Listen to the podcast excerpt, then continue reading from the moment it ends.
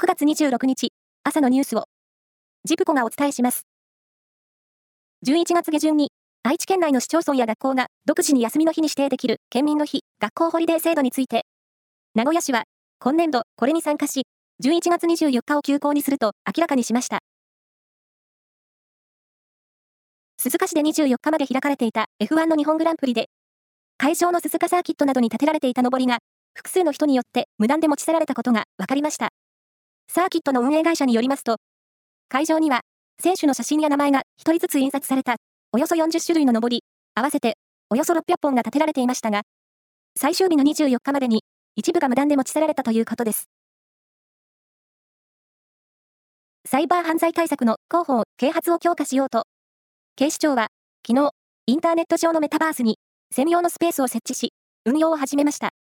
警視庁によりますと、警察がメタバースを防犯活動に活用するのは初めてということです。フィリピン沿岸警備隊は、中国海警局が、中国とフィリピンの間で領有権が争われている南シナ海の岩礁の周辺に設置した障害物を、特別作戦を実施して撤去したと発表しました。中国の撤去を受けた動きが注視されます。病で卵子のない女性を対象に、ボランティアの卵子提供による体外受精を支援している神戸市の NPO 法人が募集を始めた2013年1月以降、卵子の提供希望者が464人に上ったと発表しました。提供された卵子を使って体外受精をしたのは15人で、このうち12人が出産し、1人が妊娠中です。プロ野球は昨日、5試合が行われ、中日は阪神に2対1で勝ちました。中日の先発、梅津投手は、3シーズンぶりの白星です。その他の試合は、ソフトバンク、楽天、オリックス、DNA が勝ちました。